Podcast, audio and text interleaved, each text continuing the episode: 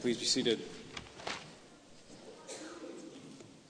If you have a Bible with you, you can open to Psalm 4. The text is also printed on the next page of the bulletin for you, Psalm 4. And then, uh, usually at this point, we've been dismissing the children to go to Children's Chapel, but um, you're not doing that anymore. And uh, so, if you're a little kid in here, we're really glad that you're in here with us for the whole service. Um, especially me, because when I look out there, uh, it's like twice as big now, because there's so many of you, so many little heads. Um, we're really glad you're here. Um, but if you make any noise, we're not going to be glad you're here. No, I'm just kidding. you just be yourselves, okay? We like you, just like you are. Um, okay, so Psalm 4. This is our last week in the Psalms for uh, a little while, anyway uh, as next week we're going to start the new series on the Lord's Prayer. And um, if you uh, were paying attention during the offering, uh, uh Kristen sang a song uh, based on the Lord's Prayer that I think we're going to maybe sing next week or a couple times over the course of the series. Um, so that song was um, put to music by Matthew Curl, which is uh, actually, if you look through several of the songs, like the ones we just did, um, uh, Matthew Curl arranged that, and he's the uh, kind of chief musician at our sister church in, in downtown Portland, InTown Presbyterian. And if you go to intownchurch.com and click on Sundays and click on music, it's pretty easy to find. You can find that song and several others, uh, lots of them that we sing. Uh, you can find the song on the Lord's Prayer and sing it at home. Uh, it's a very easy uh, song to memorize because probably most of you have memorized the Lord's Prayer already. Um, and, and children, again, I'll talk to you. Um, as we start Sunday school over the next few weeks, um, I think one of the things you're going to be tested on is uh, whether you know the Lord's Prayer. You'll be taught, you'll uh, be taught to, to recite that and memorize that and use that for your prayers. So uh, you could start working on it early and uh, impress your teachers with the fact that you know the Lord's Prayer. So, um, really, what we've done already as we've gone through the Psalms for the last few weeks is started a series on prayer. Um, we started that series early in advance of the Lord's Prayer, uh, since the Psalms are both praises and prayers to God. And this, this prayer, uh, Psalm 4, is actually quite similar to Psalm 3, which we looked at last week. Uh, so similar, in fact, that at first I thought I would skip it and just do Psalm 5. Um, but on closer inspection, there is a significant enough difference to warrant our treating it uh, separately. Uh, both Psalms are about how we respond to the accusations of our enemies. Right? Both uh, Psalm 3 and 4 are about how we respond to the accusations of our enemies. But Psalm 3 is about how we respond when our enemies' accusations might be true. And Psalm 4 is, uh, which we're going to look at today, is about when their accusations are false, right? when they're groundless. Uh, John Calvin said that nothing is more painful to us than to be falsely condemned and to endure wrongful violence and slander. And this psalm uh, is an expression of that pain, of that frustration, and it's a prayer from the place of that pain. So, uh, and not only that, um, as an expression of that pain, not only that, uh, this psalm also gives us comfort and instruction to help us when our en- enemies, um, those who are set against us, uh, falsely accuse us. So, let's pray, and then we'll read Psalm 4. Father, we ask for your help as we come to your word.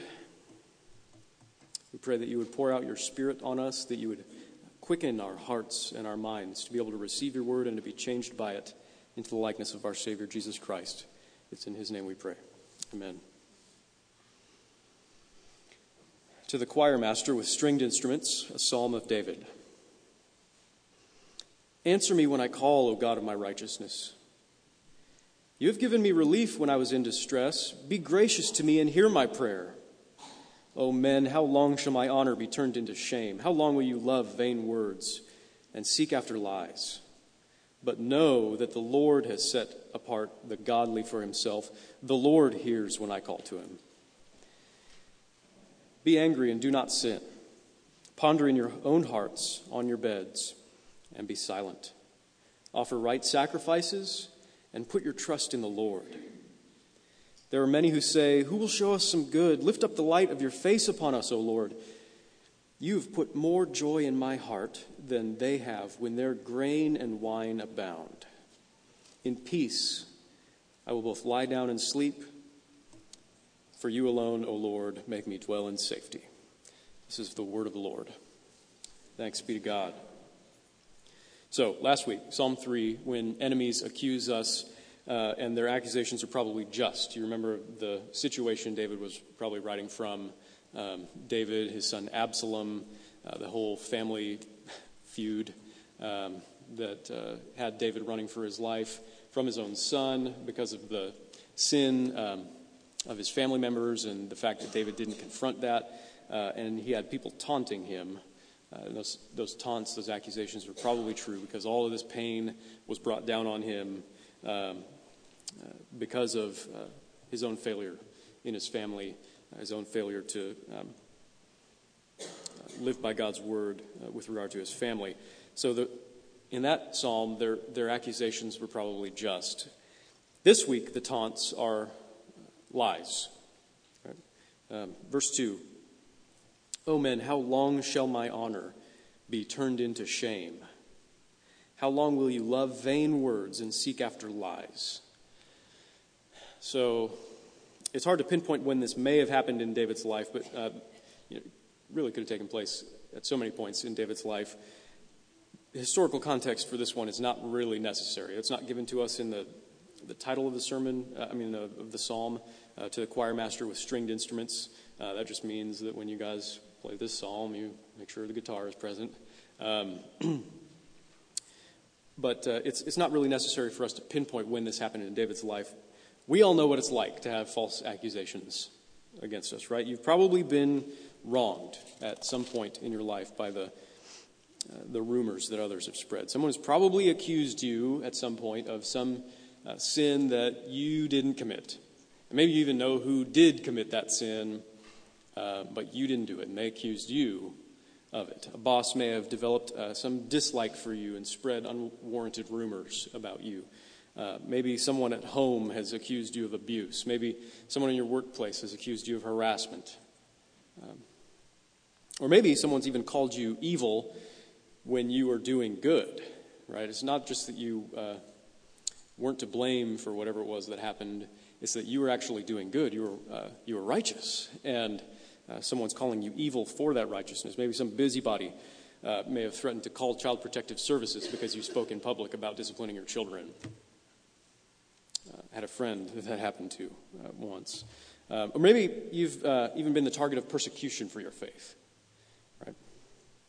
On that, um, on that very rare occasion, we can actually be quite undeserving of the grief and the distress that our enemies can cause us by their words. We may have, not, uh, we may have done nothing at all to make them our enemies. It may seem like an entirely irrational enmity but sometimes, once in a blue moon, uh, it actually happens. Uh, false accusations are painful, as Calvin said. So, what do you do when someone uh, says something or does something that wrongly damages your reputation or attacks your honor? My bet is that if you're anything like me, you get rabidly defensive. Right? Um, when someone falsely accuses me of something, I set them straight. Uh, I stand up and shout out, hey, I didn't do anything wrong. I deserve good here, not evil. Give me what I deserve, and I'll talk myself blue in the face, uh, trying to convince them of that. Or at least I imagine having this conversation and it being successful. Right? Um, the pain of the false accusation is too great. It stung me just it, too much to just let it drop, just let it lie. Um, in fact, it's, it's, uh, it's really just an instinctive reflex that I have to get defensive. It, uh, I do it before I think. Like knee jerk reaction. Uh, you know what I mean? At all? Am I just the only one that's like that? Um, do you feel kind of gross when you get defensive? I, I feel kind of gross when I realize that I've been getting defensive. Why do we get defensive? You know, I think it's because we've blurred the line between having a clear conscience and self righteousness. Right? Maybe, just maybe, that enemy falsely accused you. Their accusations are false. Maybe. Uh, and you really do have a clear conscience about whatever it is that they're taunting you about. Um, but the pain of that blows all out of proportion and pushes you to get defensive, maybe sometimes to respond with venom or vengeance, uh, when you sense that your reputation, your righteousness, is threatened, and when you care too much about your honor being turned into shame. Right? Uh, what's really important is how the person thinks of me, or how I imagine maybe that person thinks of me. And I can't stand to have anyone think evil of me, especially when what they think isn't true. We do it when what they think is true, right? It's all the worse when um, what they think isn't true. So the problem of false accusations is painful, but it's exacerbated when our own sense of righteousness is under attack and when it's crucial to us that that sense of righteousness be intact or even be exalted. When someone threatens what's most precious to us, we strike out, we lash out in defense. But Jesus, when he was falsely accused, um, didn't get defensive, did he? It says in Matthew 26. Now, the, the chief priests and the whole council were seeking false testimony. They were seeking false testimony against Jesus that they might put him to death. But they found none though many false witnesses came forward, many false witnesses came forward, they didn't find false testimony because at least two witnesses had to agree for it to be legitimate, right? At last, two came forward and said, This man said, I'm able to destroy the temple of God and to rebuild it in three days. And the high priest stood up and said, Have you no answer to make? What is it that these men testify against you? But Jesus remained silent. This, uh, this lack of defensiveness hardly makes any sense to us. We look at Jesus' absolute silence in the face of certain death by false witness, and, um, and we wish we could yell at him, Get up and defend yourself. You're innocent. Let those liars have it. But we need to discover that Jesus is worthy of our imitation here, and this kind of response that he offers to these false accusations is really what David's advocating in our psalm. and in fact, it's not just our Savior who demonstrates this for us in the Bible. Many of the saints um, respond to false accusations with silence, uh, at least not getting defensive. Joseph doesn't defend himself when Potiphar's wife accuses him of an attempted rape that he didn't commit. Stephen, the martyr, doesn't defend himself when the crowd goes berserk and stones him for offending against their religion. There's a sense in which Paul uh, sometimes defends his apostleship, his office, but he doesn't get defensive. In fact, he teaches us that he doesn't even judge himself. As we read in our New Testament reading, his enemies in Corinth uh, tore him down in his absence in order to exalt themselves.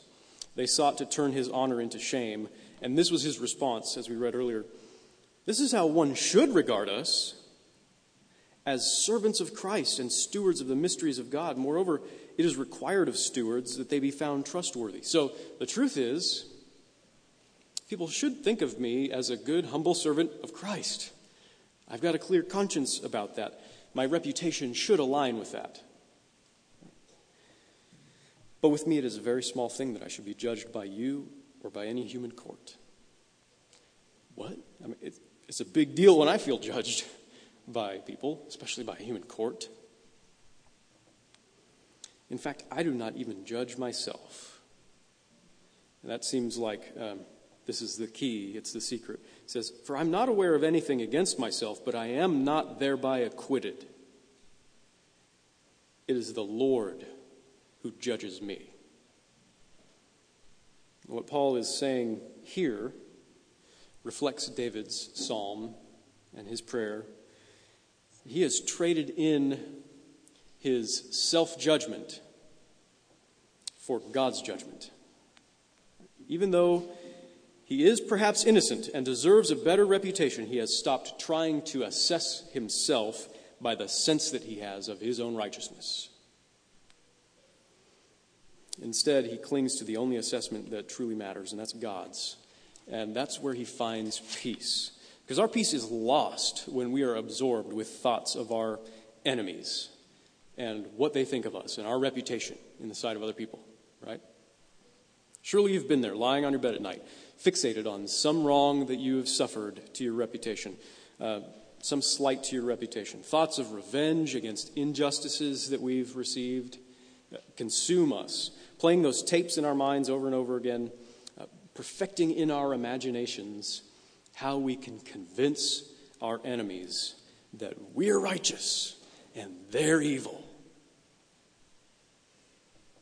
for falsely accusing us. That happens when we are preoccupied with defending our righteousness, which is self justification, which the Bible plainly calls uh, sin. It's okay to be angry. It's okay to be angry at false accusations, but we're not supposed to sin and be self justifying. So, how do we do that? how do we absorb false accusations that are made against us without retaliation, without even the thoughts of retaliation or defensiveness uh, consuming us? Um, the answer is scattered throughout our psalm. First, this psalm is a prayer. Remember, first, uh, the first verse Answer me when I call, O God of my righteousness. You have given me relief when I was in distress. Be gracious to me and hear my prayer. So David's heart is crying out to God for relief from this torment, the false accusations, right? From this and from many other Psalms, we learn it's okay to express your torment to God. John Calvin said, again, David, David's heart was not of such an iron mold as to prevent him from being cast into deep mental anguish by adversity. Being godly doesn't mean being stoic. David calls out for God to hear his prayer and answer his prayer. And notice uh, how he addresses God as the God of his righteousness. Right? Any righteousness that David has, he attributes to God alone. And God is the one who defends his righteousness, who vindicates David. And ultimately, our vindication is not found in our own righteousness, not in what we do or who we are. It's in Jesus Christ. If your faith is in him, then his perfect, spotless record counts for you. His righteousness counts for you.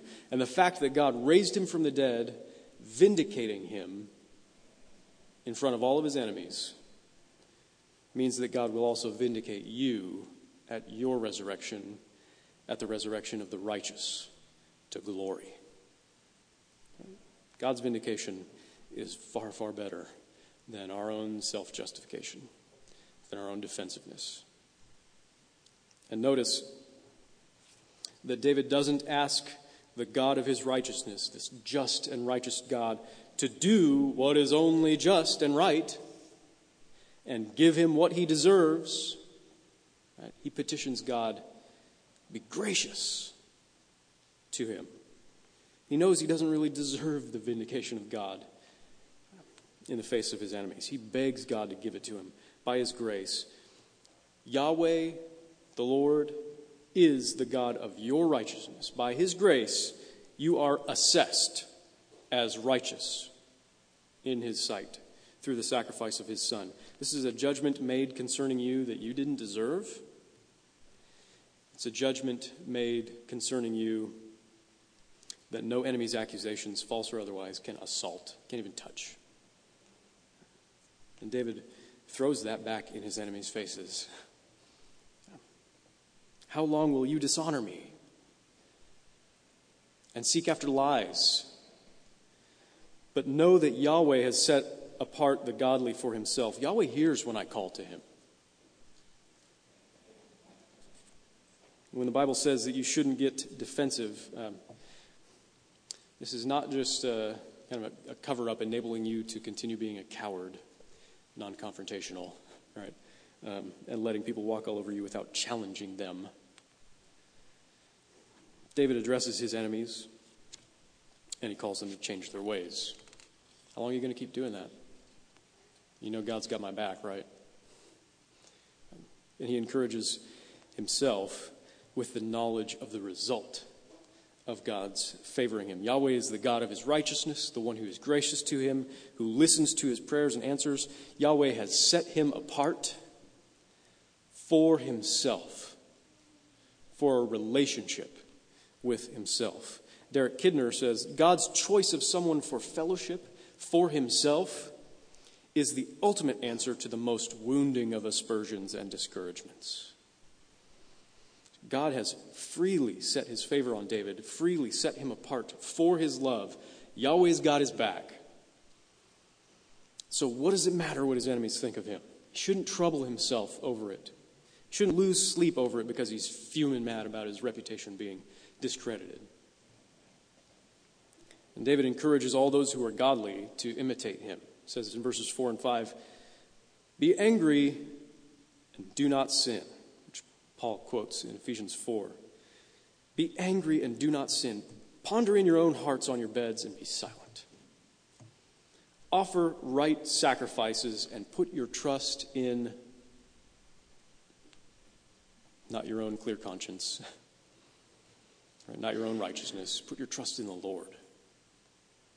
Direct your worship to the Lord, your meditation, your prayer, your thoughts to God rather than stewing on the false accusations and the self justification and the defensiveness, right? The cry of your heart may be, like it is in verse 6, fix this. Who's going to show me some good here? Fix this, God. If we've done nothing wrong, vindicate us, bless us, show us some good, turn our lives around here. But ultimately, you need to rest in the assurance that your greatest delight your deepest need, the thing that fills your soul, it's all fulfilled in the joy of your salvation, in the indomitable joy of eternal vindication by God. John Piper says um, you have to let false criticisms and false accusations um, slide off you like water off a duck's back. How do you do that? Ultimately, the answer is found in the gospel. How can you pray Psalm 4 as a Christian with effectiveness?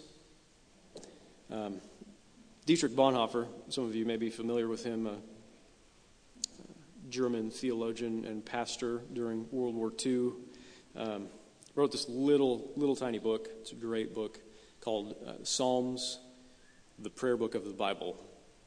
Kind of an introduction to the Psalms. Um, he says this How is it possible for a man and Jesus Christ to pray the Psalter together. It is the incarnate Son of God who has borne every human weakness in his own flesh, who here pours out the heart of all humanity before God, and who stands in our place and prays for us. He has known torment and pain, guilt and death more deeply than we. Therefore, it is the prayer of the human nature assumed by him which comes here before God. It is really our prayer. But since he knows us better than we know ourselves, and since he himself was true man for our sakes, it is also really his prayer. And it can become our prayer only because it was his prayer. So Hebrews 4 says, We do not have a high priest who is unable to sympathize with us in our weaknesses, but one who in every respect has been tempted as we are, yet without sin. Jesus was, tor- uh, was sorely tempted to defend himself before his accusers, to justify himself before the Sanhedrin. He was the perfect Son of God. He was the perfect human who never sinned. And yet they falsely accused him of all sorts of evils and blasphemies. Can you imagine the temptation to strike back at those enemies and the power that he had to be able to strike back at his enemies? It says in Isaiah chapter 50 I wasn't rebellious, I turned not backward. I gave my back to those who strike, and my cheeks to those who pull out the beard. I hid not my face from disgrace and spitting. But the Lord God helps me. Therefore, I have not been disgraced. Therefore, I have set my face like a flint, and I know I shall not be put to shame. He who vindicates me is near. Who will contend with me? Let us stand up together. Who is my adversary? Let him come near to me. Behold, the Lord God helps me. Who will declare me guilty? Behold, all of them will wear out like a garment, the moth will eat them up. God vindicated Jesus at his resurrection. By raising him from the dead, God declared, This is my righteous Son. And now Jesus, our great high priest, lives forever to pray for us. And he can perfectly pray Psalm 4 for us and teaches us to pray it as well by teaching us to trust in him, right? in his care and protection, in God's opinion of us, over and above our opinions of ourselves. To trust in our reputation in God's sight as won by Christ's own perfect obedience. Although we might be destitute of all other things in this world, including a fair reputation in the eyes of other people, we've been given God's full fatherly acceptance by faith in Jesus Christ, and therefore we have every reason for full joy and peace in the face of any false accusation or wrongs that we may suffer you don't need to seek for revenge or for self justification. You don't need to get defensive when you just don't care about your reputation anymore because you are absolutely overwhelmed with the glory of Christ and his reputation satisfies you. The, the reputation has been freely credited to you as you put your faith in him. So give up defending your own honor as if that really got you anywhere in the first place. Right? Put your trust in the Lord the God of your righteousness, and you will find real peace. Amen. Let's pray together.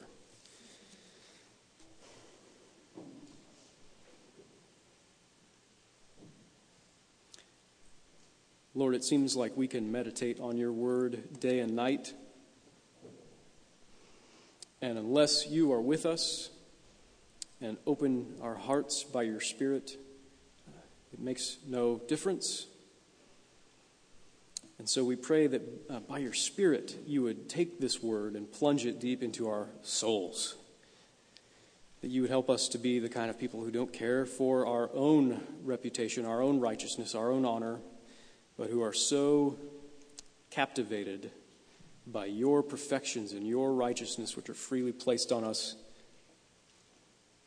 that we respond to any accusation uh, in peace and with uh, joy that can't be shaken.